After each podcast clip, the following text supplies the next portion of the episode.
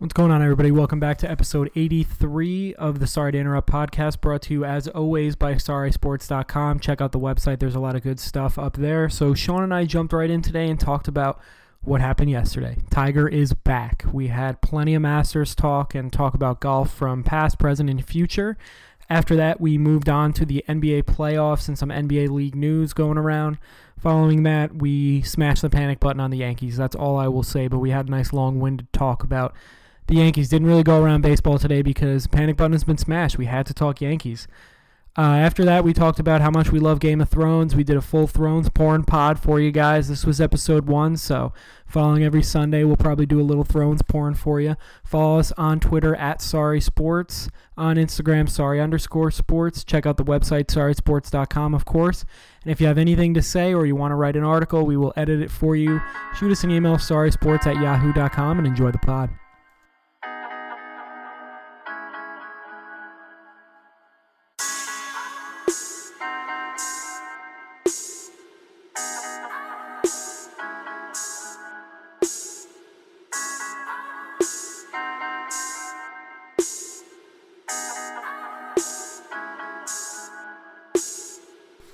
Right, everybody, welcome back to Sorry to Interrupt. We're here for our Monday rundown. Actually, on a Monday, Tiger, it's Tiger. Tiger time. It's Tiger time. Tiger is officially back, the greatest golfer of all time. I don't want to hear these old people saying Jack Nicklaus. I know the guy came back from a huge back injury in a car accident to win the 1986 Masters. I know that. Tiger's back, baby. He's back. What a fucking awesome weekend. I'm sure he took his talents to a nice Waffle House right after. well, you got to celebrate in style. exactly. Although he did have his family with him. So, obviously, Tiger Woods, first Master since 2005, his fifth overall. First major, his first since major 20 since 2008. Eight. Yep, at the U.S. Open.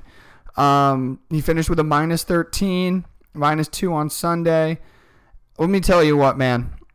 He, everything from the Sunday red to missing the water on 17 when everyone else knocked it in there. I mean, first of all, let's just say this. This was one of the best tournaments of golf that we've seen in a really long time. The level of, of talent. playing from Molinari and Koepka and Dustin Johnson. I mean, it was remarkable. And Not to mention the other guy that actually finished second as well. I can't pronounce I'm his not. name. I'm not gonna say that Tiger intimidated them. Like he didn't have that intimidation factor, but you could just see that a lot of these guys that grew up watching him. I mean, especially guys like Koepka. I mean, they're young guys, and to be walking in that final group with him. All you the- have to do is watch that walk back to the clubhouse that he had. Who was standing there clapping? It was Koepka. It was Yeah. Fowler. It was Johnson. It was Molinari. And it, it was but all just these the guys crowds that, him. congregated with every hole closer to 18 it was remarkable it was one of the best events this is and i texted you when it was over i said this is the sports story of 2019 i don't Right, really yeah. care what happens the rest of the way Give him the SB. Give him everything. yeah nothing else is going to top this man this was history yesterday that we witnessed so tiger's back i mean you got to remember 18 months ago he said I don't think I can. I, I'm not sure I can ever play again. I mean, we've seen him string together a couple nice rounds of golf. We've seen him play pretty well, and maybe sometimes even, dare I say, in a dominant fashion, but for He a day the- or two. He won the Players' Championship last year. Yep, but we haven't seen him put it together for four consecutive days under that pressure. And what this shows to me is the, you know, he had an entire breakdown emotionally, mentally, and he had to build himself back up in all aspects of his life. Not to get too psychological, but it's true. I mean, you could see even when he was playing well, it looked like he was just defeated. He didn't have that same killer instinct that he had and became famous for, basically beating opponents before they even teed off. And through a slow progression, he started to show that confidence again until, and this, like I said, it, wasn't more of an intimidation factor. It was just a look of quiet confidence. Like he knew he could do it. He knew he was feeling physically well enough to do it, and he was in the mental place. I think having his family there was huge. Um, great moment hugging his son, kind of, you know, bringing it all together after Dressed in the exact uh, yeah, hug- yeah, his hug- hugging well his father in uh, in '97 when he won it for the first time. It was just an awesome day. Uh, you really couldn't have asked for better. Whether you're a casual golf fan, whether you're a casual sports fan, I would put us in between casual and hardcore because I'm I play golf. Um, I really got into it over the past few years. I wouldn't say I'm a hardcore golf fan by any means. and I watch don't all the step- majors, uh, but I gotta say, man, as somebody who just appreciates sports, I mean, this is the story of the year, and this is up there in one of. I mean, this was a moment where you'll remember where you were watching this when Tiger won his first major in, Abs- in, in in 11 years. Absolutely, man. I, I definitely agree with that. Um, I mean, I don't have words to describe it. Okay, let me ask you: Is this the most significant major victory for Tiger Woods in his incredible career? Yes. Of course. I mean, the storyline put into it. Not just because it's in fresh and new. You No, no, no, no. I mean, I mean, we've been saying it since. I mean, the the Escalade crash and the finding out about the mistresses and all the injuries that he had as well. If he could win another major, it would be. It's almost impossible for him to do it. You saw the video of all the sportscasters. The guy was showing it to him on the iPad, saying that he'll never win again, and he just said, "Okay, okay." Mm-hmm. I mean, nobody thought he was going to win again, and that's why it's the most significant. Yeah, no, I agree It's not just because it's new. It's not recency bias. None of that stuff. This is the because he was rolling back then. He was winning a major a year almost. It seems like sometimes more. I mean, now i he hadn't won since 2008 a major. That's what makes it so significant. Well, all of it combined. You know what the uh, the awesome part is right now, and we can kind of prognosticate and kind of dream, dare I say, as as as sports fans. You know where the next two tournament major tournaments are being played? Pebble Beach. Pebble Beach and Bethpage Black. He owns them. Yep. Literally, they Bethpage should was just name him Bethpage. Tiger Woods. Bethpage was 08, the last time he won the U.S. Open. And he, we know his rounds that he shot at Pebble Beach. I mean, he's been playing Pebble Beach since his Stanford days. I mean, it's ridiculous. So, I mean, I I gotta say, everybody buckle up because this could be. It's already the year I think of Tiger, the first but one, the first one was the toughest for him to get over the hump. He can just all exhale, and I think Tiger's back. I think Tiger's back. I mean, how could he not be? He is. We've we've speculated. We've looked for every possible way to say, is he back? Is he back? Well, the only way you can do that is by winning a major. He did it. So yeah, he's officially back. Awesome, awesome No story. one, it's an unarguable thing. Just to wrap this up, you know, when he won last year the Players, or when he was top ten in the world, even back in 2013, 14, people could argue whether or not he was back. You cannot sit here and argue with me and tell me he's not back now. It's impossible. What does this do for golf? I think it brings on a whole new audience. I mean, there's more talent in golf than I think there ever has been, just with all the guys. You talk about Dustin Johnson, Koepka, Koepka go up and down the line. Rory, obviously, Rickie Fowler. Rickie Fowler is the next guy who I think is going to win a major who hasn't yet. Um, but I just think it brings a whole new audience. There's kids out there that had never seen Tiger Woods win a major that are going into high school now. He was more of a legendary tale that and now was they just can playing, Now they winning. have their Tiger moment. Yeah. A- and, I think it just brings it full circle. And I mean, golf wasn't going anywhere. It's a billion dollar sport, obviously, and it was still growing. But I just think it brings it to a whole nother level. Yeah, it was one thing if Tiger had said, I'm never going to play again. Because then you can really turn the page on his career. But People knowing were saying it's going to be Spieth. Spieth has fallen off. People were saying it's going to be this, that, and the third. That's going to be the next guy.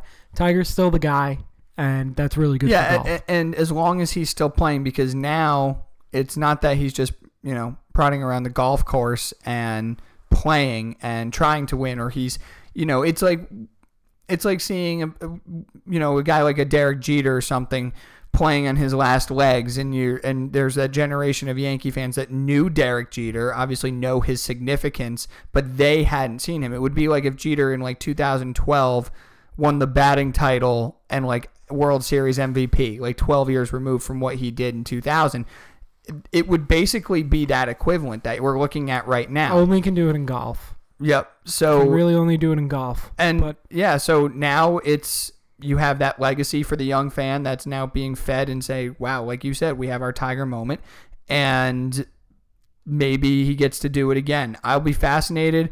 I'm not gonna put down that he is going to win another major this year or he's going to come out and win. This is going to be the beginning of a stretch where he wins, you know, two and three years or something. But I think Tiger I'm going to enjoy this. I'm going to enjoy this top major. three. He's ranked number six right now. Mm-hmm. I think he finishes. You look at the end of the golf season with the Players Championship. I think by that time he finishes top three in the world. I'm not going to say how many majors he's going to win. You never know how things go those weekends. I think he finishes top three in the world.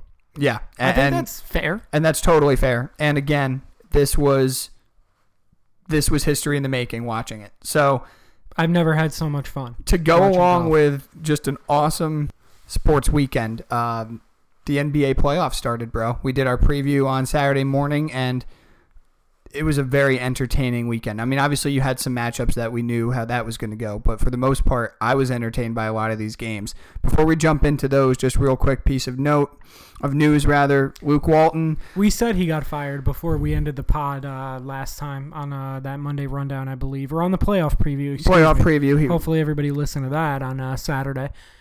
But he was hired what ten minutes later by the Sacramento Kings. It wasn't. It wasn't much longer than that. Yeah, ten minutes probably. What felt like anyway. Sacramento. Vlade Divac scoops him up after following, uh, firing Dave Joerger. Before that, I think and they got a hell of a coach. they got a hell of a coach, and he's walking into a great situation. I mean, that team is young. Obviously, they were fighting for playoff contention uh, all year, basically up until the last couple weeks. De'Aaron Fox, Willie Cauley Stein, Buddy Hield. There's a lot of good young Marvin talent Bagley. there, and Marvin Bagley, of course. I mean, I'm hoping that and you know, one he of the gets back and healthy. but- or whatever. yeah, that's right. So the team's young, the team's exciting, and they're on the come up in the Western Conference. I think they they surprised a lot of people this year, and now he can get out of that toxic environment in LA. He can go to a place where he's actually wanted, and now we get to see him actually coach because we can't judge him off of what happened in LA. That was the worst of situations. Nobody would succeed there, even some of the best coaches. So, congratulations to Luke Walton for getting fired from a terrible spot and getting hired to what I think is going to be a really good position for him where he can carve out a little bit of his legacy as a head coach now in a situation that's just a lot more positive. I think the Kings are. I mean, listen, the the Western Conference is stacked, but I think the Kings are at least a fringe playoff team next year. Yeah, and they're a fun team too. I mean, and they're young. They're not. It's not like it's a guy. It's a group of guys that are veterans and have been around for a while. I mean, you've got some cornerstone kind of talents, and you just hope that they continue to develop along the, the trajectory that they've been at. Yeah, definitely. All good things coming out of Sacramento. So let's move on to some games that are actually being played and the NBA playoffs. Um, we will lead off with your Brooklyn Nets. Yes, sir. Getting a big time dub in Philadelphia. I don't think this means the series is had. I don't think they're going to No, win God, the no. series, but they may push it to seven now. Yep. I think that what it did was it put the Sixers on notice. D'Angelo Russell went off too. D'Angelo Russell, I gotta say, like in the third quarter, he did. He Yeah, was he was dog shit in the first in the first half. Uh, he really didn't. It looked like he was trying to do too much.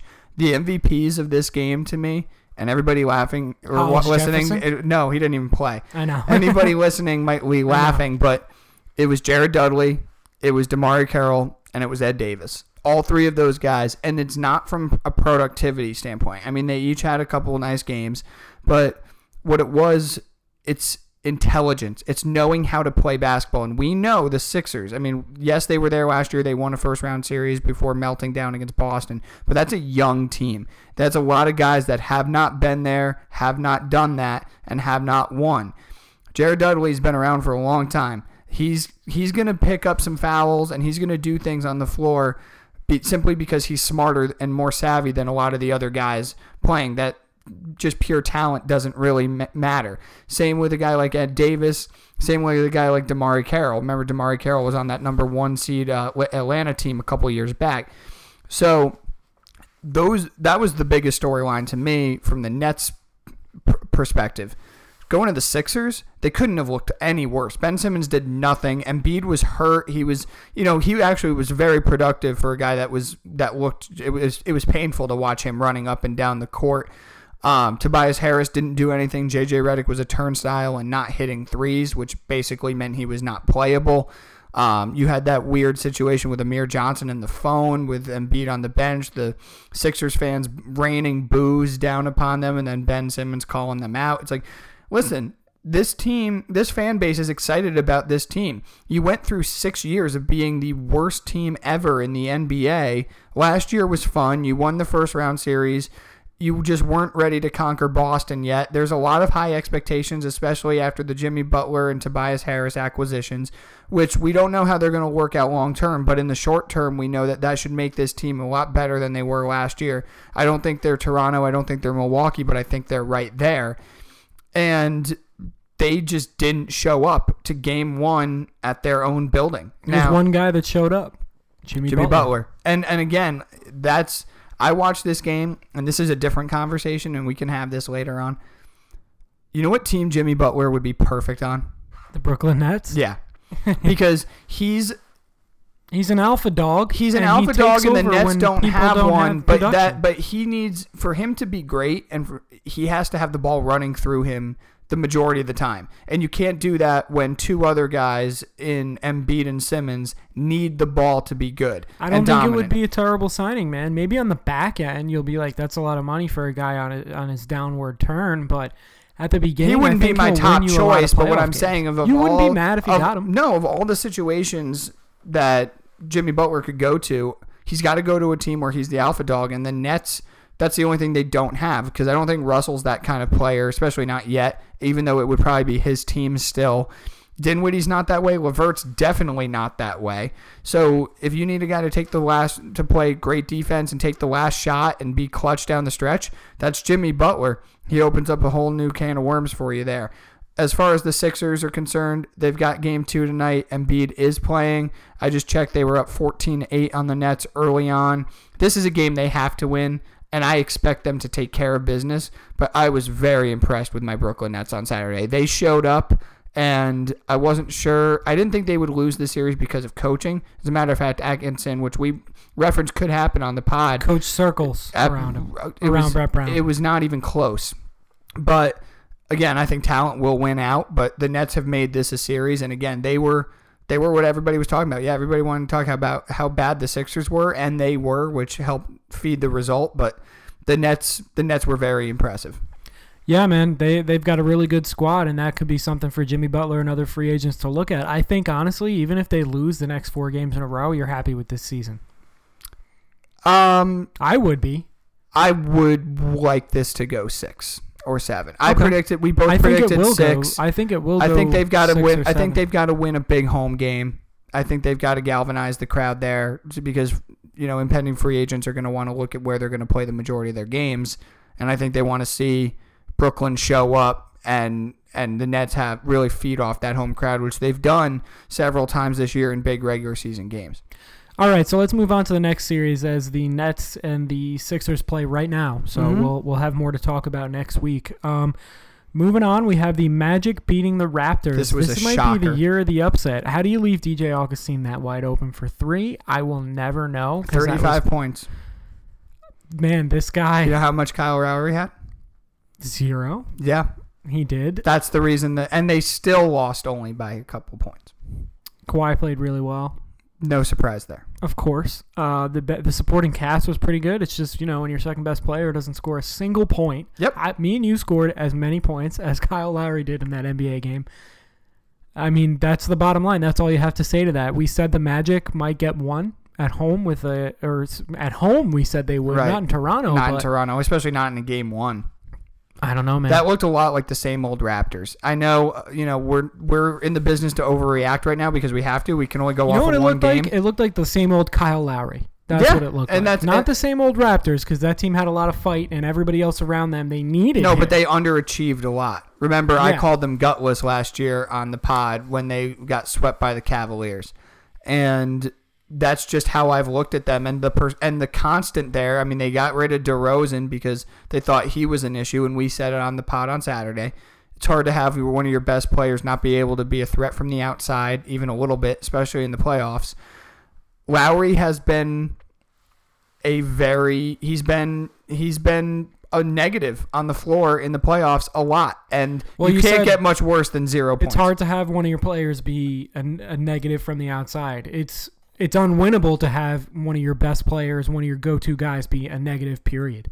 it was it was it was a, one of the worst playoff performances of all time. Not just because of zero What was points, his plus but who minus? it was. I didn't even see. I mean, I just know that Augustin dropped 35. How many assists did the guy have? So maybe his plus minus was like 40 something. I just know watching that game because I had that game queued up with the Masters, watching both TVs.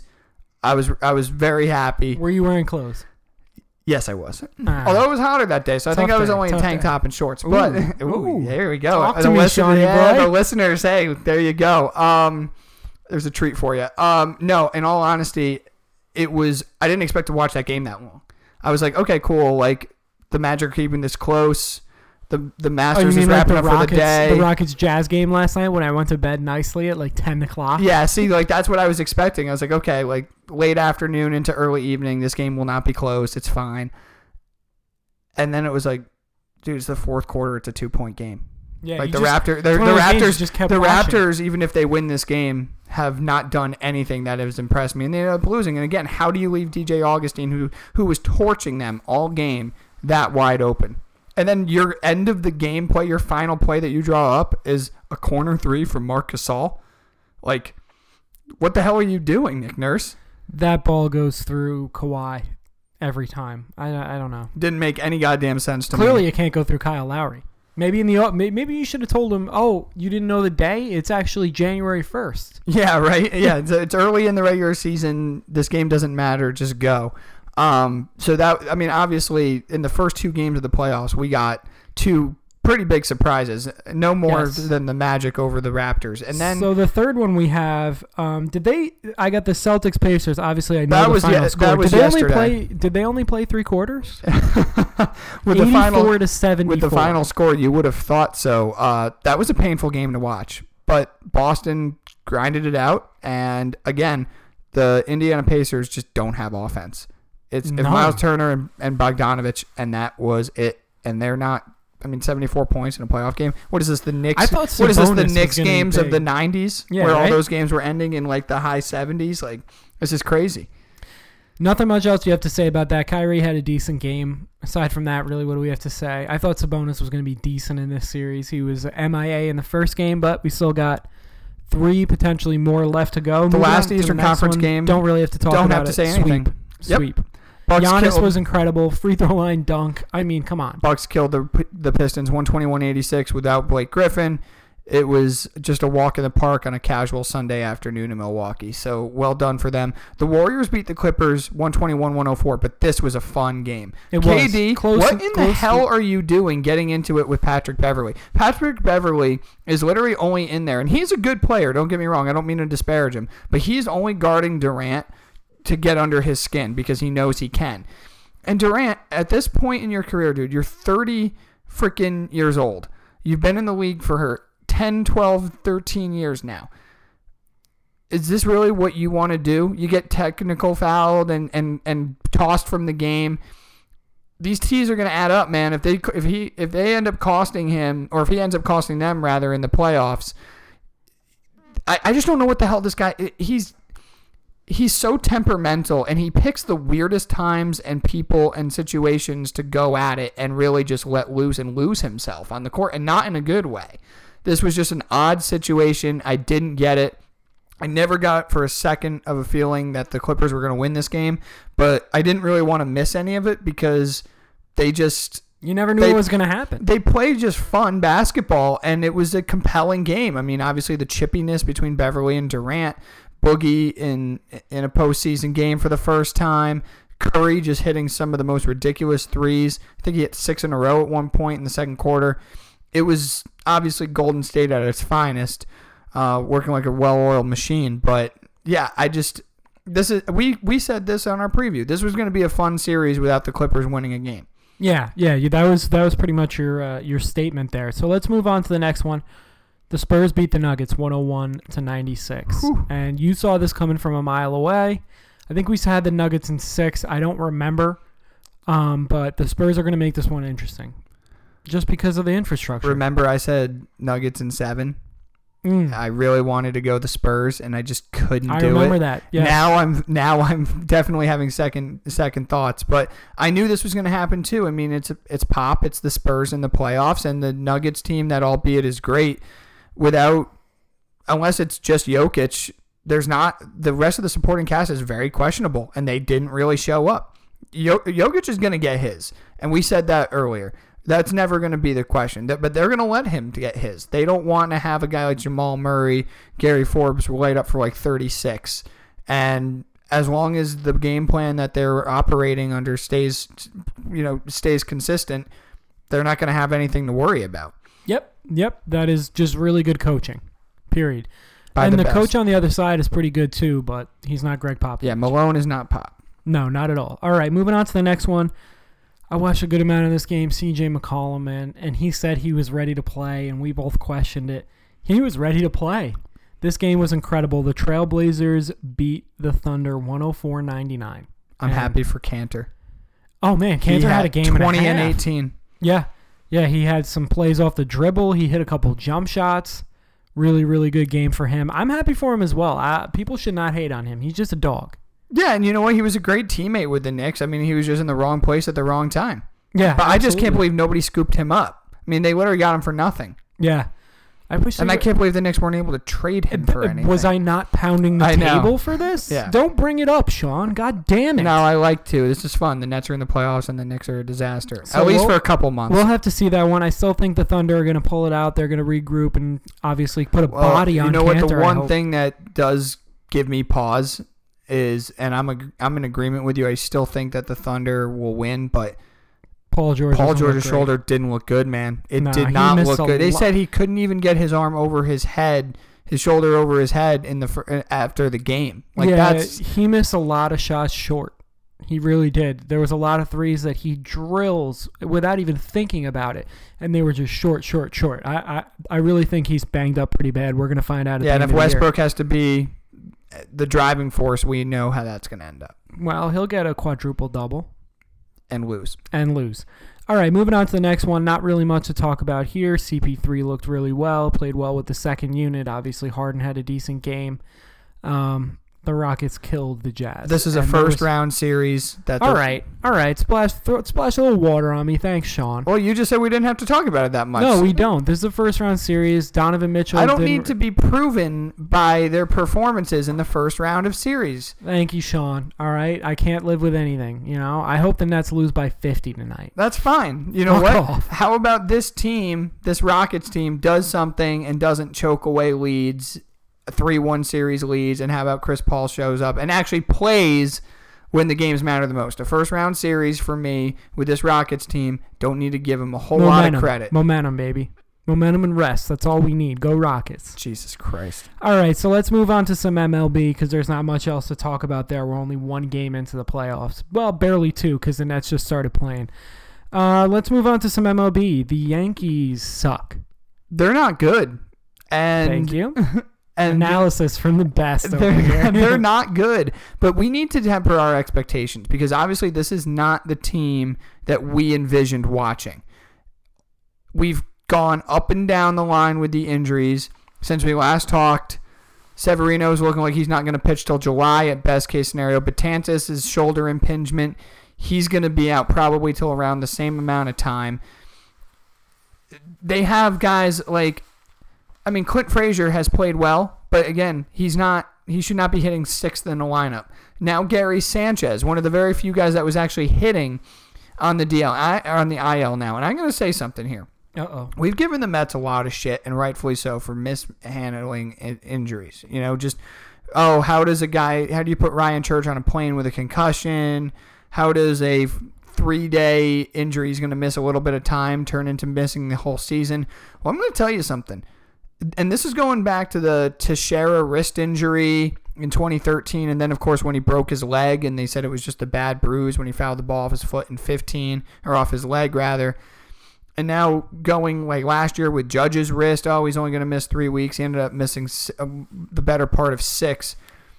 What in the hell is going on with these injury diagnoses? Like, are are these guys like? What is it? Is it a little bit of a sore shoulder, or is there an injury? Like, it, I I don't know what to take from them anymore because Aaron Hicks was supposed to miss two games in early in spring training, and he hasn't played a game yet. So now you have Sanchez. Oh, he's just got a little tightness in his calf. He's fine. He's hitting the DL. What the fuck? Like I, I this is it, it, and it's more frustrating for me, and I don't blame Aaron Boone for what's happening. Obviously, No, you if you, can't. But I will say this about him, and, and and I can see why some people don't like him. Now, this isn't his fault because this is his personality, and clearly that's what the Yankees want. And I'm not saying he's got to call out his, you know, players like a la Billy Martin or George Steinbrenner in the paper and, and say this guy needs to play better and this guy needs to be, you know, have a better showing. But can I not hear how, oh, I think we're getting close. I think we're turning the corner. I'm watching the games. You don't look like you are. You just lost two of three to the White Sox. And the most dis- discouraging aspect, like, I can deal with the games where they don't score runs against the Astros. Now, two of those games against the Astros, they had one. And the guys that are supposed to get the job done, that are still here and healthy and playing, need to get the job done. Zach Britton cannot give up two runs in the eighth inning when you're up 3 1 against the Astros, knowing you're playing com- completely undermanned. You can't lose the next game either. Jonathan Holder coughing him up. Friday night, Jay Happ. You can't be continuing to give been given leads and you're giving up homer after homer to the Chicago White Sox yesterday. And Tanaka's had a great start to the season. Three really good starts to sto- to start up the season. Yesterday, he really laid an egg. You're up 2 nothing. You know your lineup. You need to win that game. You need to take that series. There's a huge difference between taking 2 of 3 from Chicago and losing 2 of 3 from Chicago. He gives up a grand slam in the 4th inning and doesn't make it out of the 5th. That those kind of things cannot happen because not saying that you've got to beat you know if you're going out and you're playing teams like the Astros or the Indians or the Red Sox who have had their own issues but let's just say the better teams in baseball Oakland even okay fine I get it they're not healthy they're there's a lot of questions on this team and there's a lot of guys who are playing a lot of innings in a lot of games that shouldn't be but against the White Sox against the Orioles against the Tigers you need to win those series. Sweeps, don't really need them. Two of three, just chalk them up and take them. I don't care how you win them. There's still more talent on this Yankee team that's being run out there than there is on the Chicago White Sox. There's still more talent on this Yankee team in the starting rotation in the bullpen than there is on the Detroit Tigers. Those kind of things can't happen. And just to hear Aaron Boone saying, listen, I, we're, we're getting close. I see us turning the corner. I guess that's what you have to say. Like that's, you know, obviously we they didn't Cashman and those guys did not like Girardi basically bashing Sanchez for costing them that game in Cleveland in the regular season a couple years ago, which effectively that's when, you know, all reports were saying that's when he lost his job. But just have a sense of urgency. Say, no, we need to fucking play better. This is unacceptable. Whatever we need to do, whatever we have been doing hasn't worked. And what whatever we need to do to get better, we need to somehow do because we can't be playing like this. And just telling us fans lip service of how, you know, we really feel like we're turning the corner. We really feel like we're doing some positive things. I'm watching these games. You're not doing anything positive. Running scoring position production has been shit. The bullpen, especially by the guys like a Britton and a Holder, guys you expect to be anchors in that bullpen. Chad Green got lit the fuck up the other night. They haven't been doing their jobs, and that's not the manager's fault. But how about light a fire under these guys' asses? That would be nice because this looks like a team that's sleepwalking through a lot of these games, and I can never accuse a team of not caring, but they don't look inspired at all. The Tampa Bay Rays might win this division. The Tampa Bay Rays are really fucking good. They may win this division. It's it's that it's that simple. It's it's embarrassing. The fact that you guys got more money than God. This is the New York fucking Yankees. We're not the Mets. We're not the Kansas City Royals. Why can't you get a better training staff out there? Well, that's what I'm worried about. I mean, and and I don't know if this is just bad voodoo from us shitting on the Mets for all these years. I mean, like I said, they brought it upon themselves, and they have a history of mismanaging situations. Yankees training staff slash team doctor not allowed on this podcast. no, okay? gone. Yeah, no chance. Done. No chance. Put yourself right up there with Patricia. Okay. Matty P. It always comes back to Matty P. No, I mean, listen, Gruden, we're thinking about it, man. You might be fucking allowed back on, but Yankees training staff slash team doctors, don't even think about it. Don't even listen. I asked the you know question. what? You can listen. You can listen, but don't even think about coming. we on want here. the listeners, but no, if you, if you that's a pipe dream, and you're not you're not going to be able to live it. I asked in the show notes. Let me ask you a question. I wrote the article two weeks ago that you can see on SorrySports.com. It's a little outdated now. That was going into the series against the Tigers, but Now we're five You series wrote in. the RELAX article basically saying everybody calm down. can we can I'm we panic smashing now? the panic button. No, Yeah. I, I am because it's a combination of like you said, Aaron Boone just you know I, I guess he's out to uh, I guess he's out for a Sunday drive when he when he's managing the goddamn Yankees because everything's laid back, everything's okay. Oh, we're getting our shit together. Well, before you know it, the season's gonna be over. Are you getting your shit together then? And and it's a combination of that, and it's a combination of all these guys getting hurt, and the training staff and the doctors who are not welcome on this podcast mismanaging all of these injuries, saying, "Oh, it's going to be a five day this. Oh, they're not even going to go to the IL, or they just need a couple days off with a calf strain." That all these guys injured, not to mention like this is when the division is won early in the season. Last year, the Red Sox got off to a massive start, and they carried it out through the entire fucking year.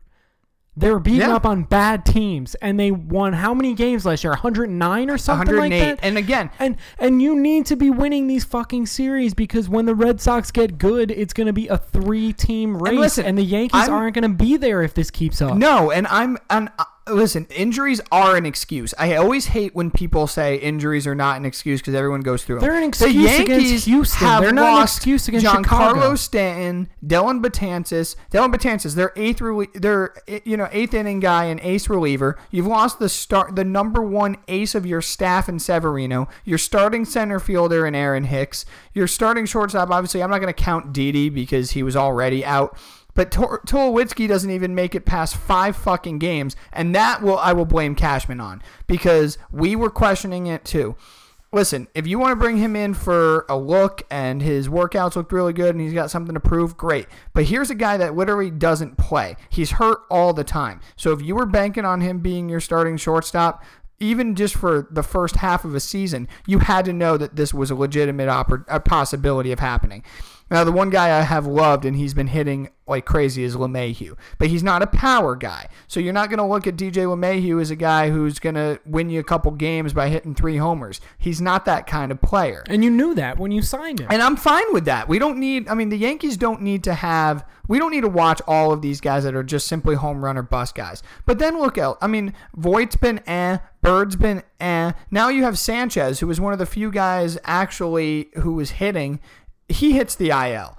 And again, how does it come from, oh, he just, we're just leaving him out for precautionary reasons to a 10 day IL stint?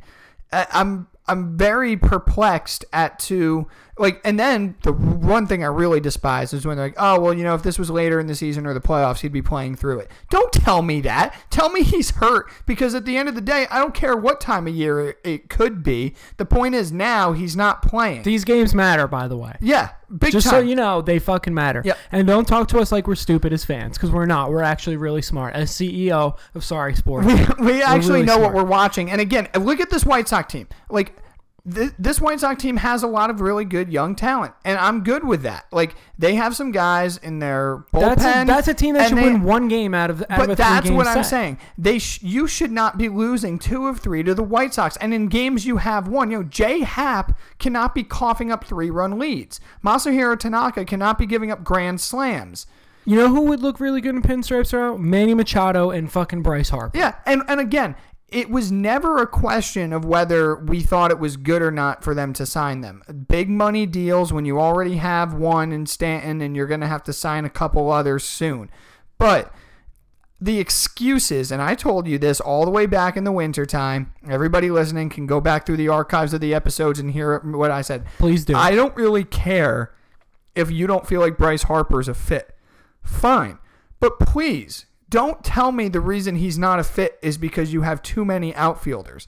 Your too many outfielders are Brett Gardner, who you did not have to re sign, Aaron Hicks, who has never proven to be healthy on a on a consistent basis, Jacoby Ellsbury, who is dead, and Clint Frazier, who we love Clint Frazier as a prospect, he's never going to be Bryce Harper.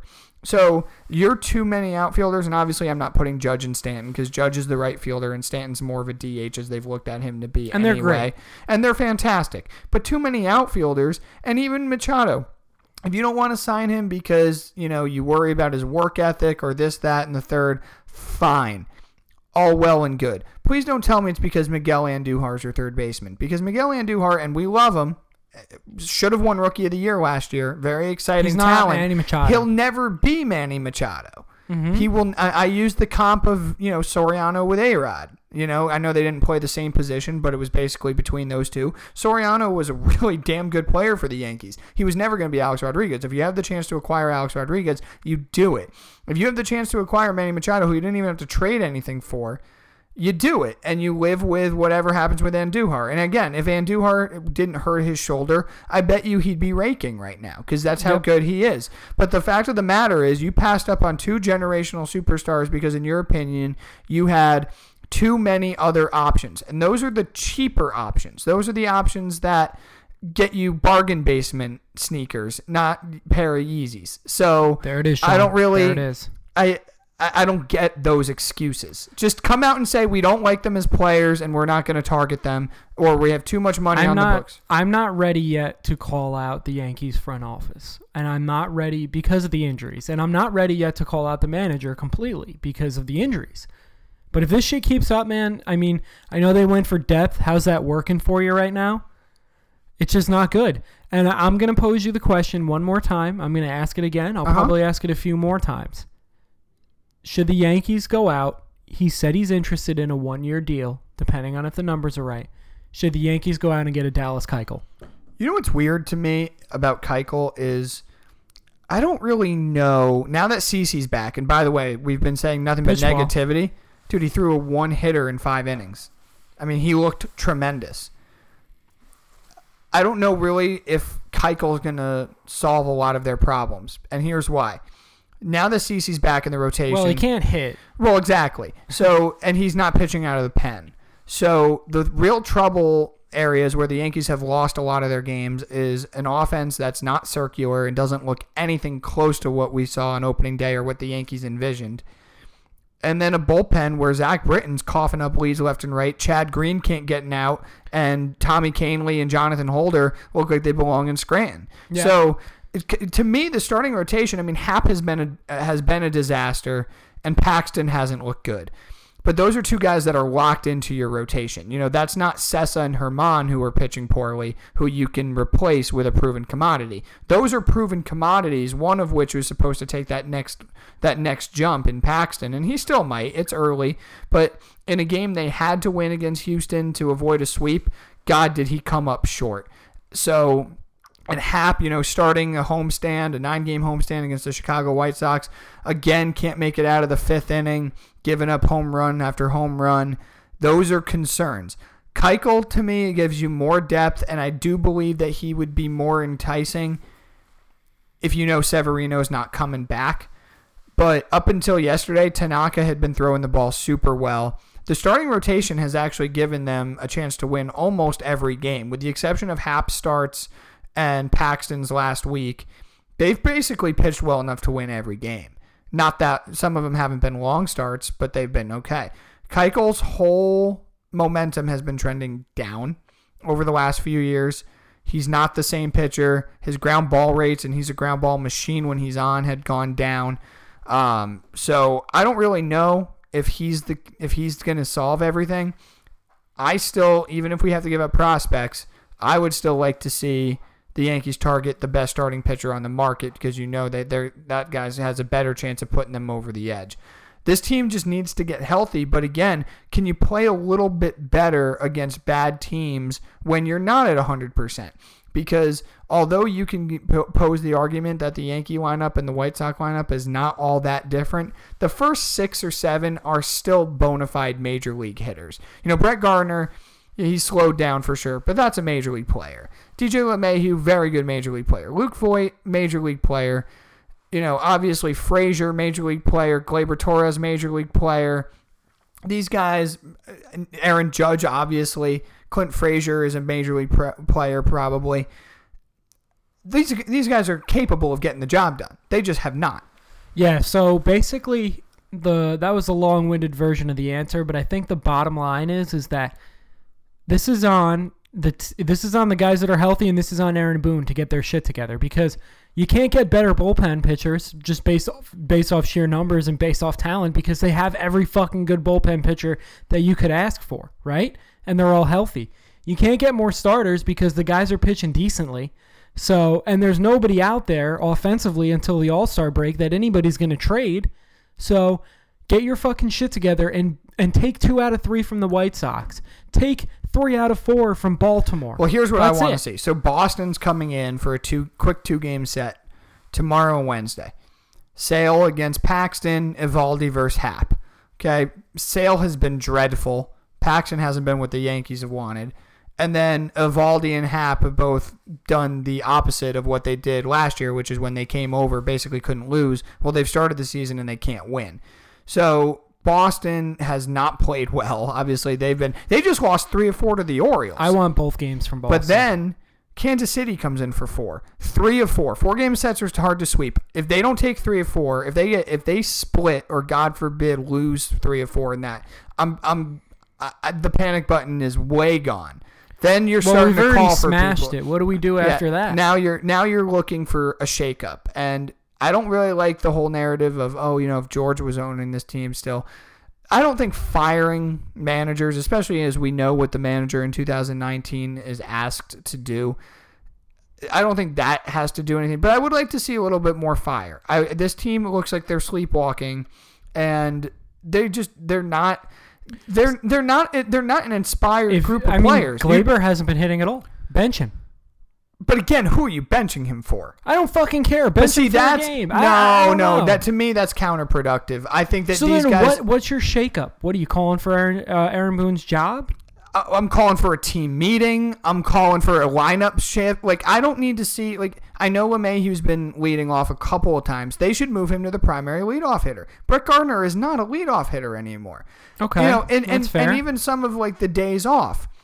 Why are you giving why are you giving Clint Frazier a day off after he has three hits for Mike Tauchman? Like what? I, no, I, I don't need to see that.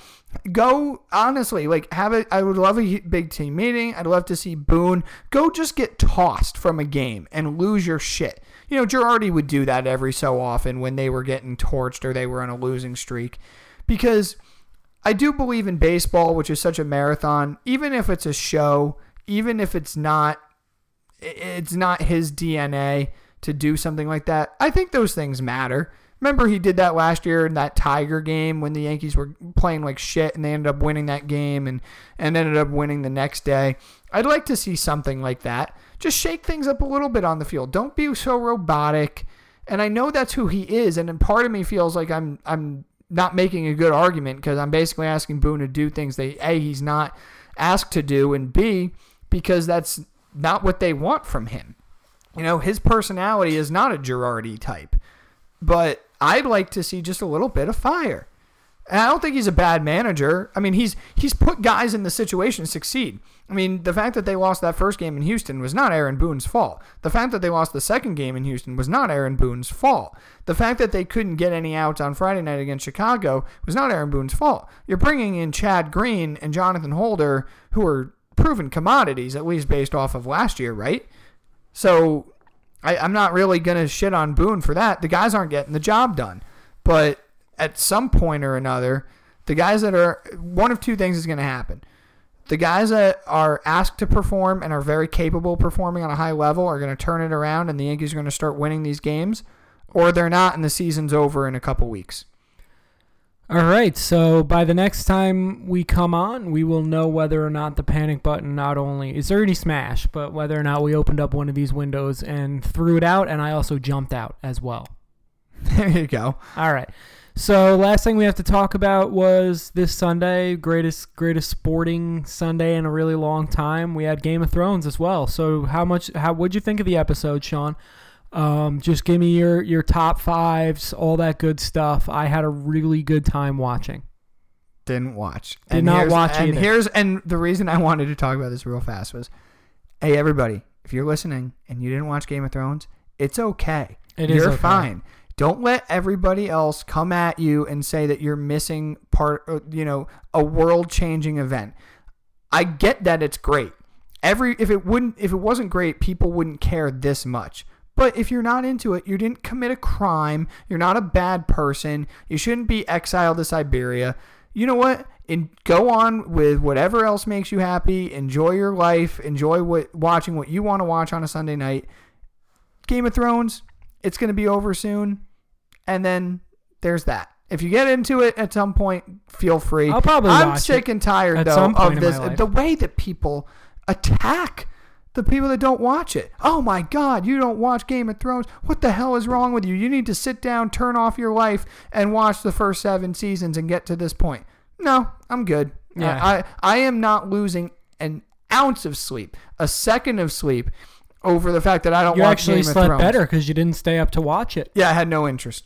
So everybody, There's a couple Billions premiered last night. I'm big into Billions. Um, there's Lots a of couple great Emmy content out Award there. winners on Yeah. that one. Re- really good show. I'm not going to go too deep into it because some people don't care. Ozark on Netflix. I don't know if you great watched show. that. Oh good yes, fucking show. Yep, really good. I I mean, wanna- there's a lot of twists and turns in that one that just really surprise you. The way it was shot, everything. I think it's it's one of the best shows out there. Yeah, I mean, I've I haven't finished it, but I've been watching every. I've watched the first. I watched about the first four episodes, and I was hmm. I was all. I'm in. hooked. Yeah, Yeah. absolutely. I mean, we can dive deeper into that on a pop culture pod, but this was more just a shit on those people. And listen, it's just one of those things. Like, if you like Game of Thrones, good for you. If you're gonna vote for Trump, good for you. Or if you're gonna vote for Bernie. Good for you. But you don't have to make me feel like I'm a lesser human being than you because I didn't do that. That's the bottom line. Well, that was quite the interesting parallel. I was going to No, more say it from those- sports. one of those Like, well, let's put it this oh, way. you right? don't drink cold brew coffee? Oh, you Neanderthal. Yeah. Because I drink normal well, let's fucking let's coffee. tie it into or what, how- whatever. let's tie it into how we started this podcast, right? We talked about the Masters. Now we said even the casual fan who doesn't care. I mean, I'm watching the I'm watching it yesterday at my aunt and uncle's with my parents With and the whole family. off. No, no, that would not have been the right situation to do that. Mm. Um, watching the Masters and like you know my mom's hooked on watching it. She didn't give a shit, but it's, it's Tiger. It's a it's a phenomenon. I never if somebody was like, oh, I didn't watch because I don't really care. I'm not I'm not Oh my calling God, you you out. the Masters? No, Oh my I'm God. not. I'm gonna say, listen, you missed a great event, but if you really don't care. Then to you, it's not a great event, and it's not it's it's not worth mi- it's it's not about missing it. You know, it does because you you wouldn't have missed it. It doesn't matter to you. That's how I feel about Game of Thrones. I don't give a shit if I missed it because you know what? I wouldn't say it's missing it if I don't care. Yep. Get more mad at people for not paying their taxes. There you go. Because that shit is the law. So if you didn't pay your taxes, And oh even my though god, you didn't pay your taxes. now you're a piece fan- of shit. And but even in that spectrum, I don't. I'm not so influenced by what other people No, do. I don't and the. Game of Thrones crowd, I've seen more than any other show. I mean, we grew up. I mean, think of some of these shows that we've grown up with. Sopranos. Well, Sopranos for sure. I mean, you've had Mad Men, you've had Breaking Bad. Breaking Bad, you had uh, Sons of Anarchy. I mean, you've had some of the best shows that peop- that you know critics have acclaimed as some of the best of all time that have come out in the last 10, 15 years. Um, again, I, I can't recall a fan a, a group of fans of a show being so personally offended for not for other people not watching than the people who support Game of Thrones. It's absurd to me. I don't know if it's because we're also in the now and everything and anything has to be geared towards that or you don't have the ability to conversate about something else so you talk about something you assume everybody else does Yeah. knows and if they don't Well, now you've think- lost the ability to have the conversation and I you don't know where to go from there it's like I come think it- on I think it's that, and I think it's such an intricate show that some of these people don't really understand. So instead of just actually enjoying it, like I actually enjoy sports and certain other things, you don't have to like sports. I don't care. You, then don't. Then uh, I don't care what you think. But I think that people, it's just such an intricate show that they're just like, well, I watch it so other people will think I'm great, so I have to talk about it. It's like CrossFit. The Yeah. number one rule of CrossFit is is to talk about CrossFit. Right. Or obviously, you know, any lifestyle, any part of a lifestyle, and, and now that's just bled into pop culture and Mm-hmm. and Keto diet. Yeah, I, again, You and- name it. It's yeah. just everybody. Not only do you have to do it and enjoy it, you have to tell everyone And about in- it. And if not only that, not not just talking about it, but if they don't agree with your certain ideals, then they're a piece of shit, and they need to conform to it. Well, it's it's lazy because you probably hear about it through the grapevine and then you either watch an episode or two and then you want to be part of the conversation, right? Like, oh no, I can't possibly imagine. Like, I love the fact that I don't watch Game of Thrones because I don't, that's a lot of part of conversation that I don't really want to have anyway. So even if I felt like I saw, even if I saw an episode or two and I felt like I was somehow now included as if I was being initiated into a club, it was like, wow, like, oh my God, I can't wait to talk about this now. Like, no, go about your day, go about your business, enjoy what you enjoy.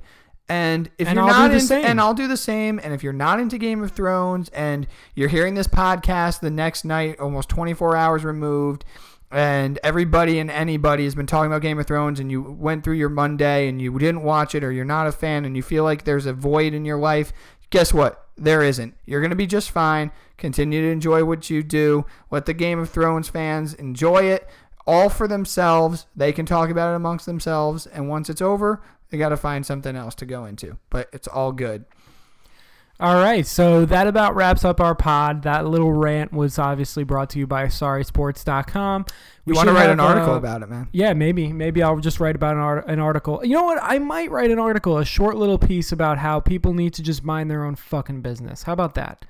Um, That I like. there should be a few more articles coming, possibly a hop- hockey article from our friend over at Just on the Suffering, Mike uh, Mike Phillips, as well as I will be going on his pod to do some NBA playoff preview at some point tomorrow.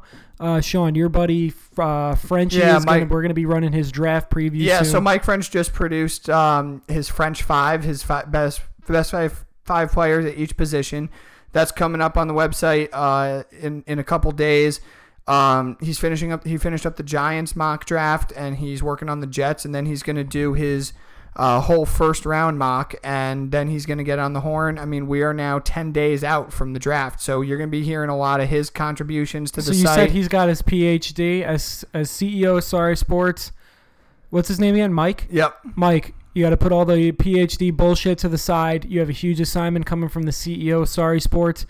10 days till the draft. You got to get this shit done and get on the pod before the draft. Your PhD is important, but this is much more important. So we will be talking He's to you soon. That's right. The shout out there. All right, Nice, guys. Well, uh, enjoy the rest of the week. Um, enjoy your Game of Thrones and all the other crap that Go everybody Nets. watches. And um, yeah, go Nets.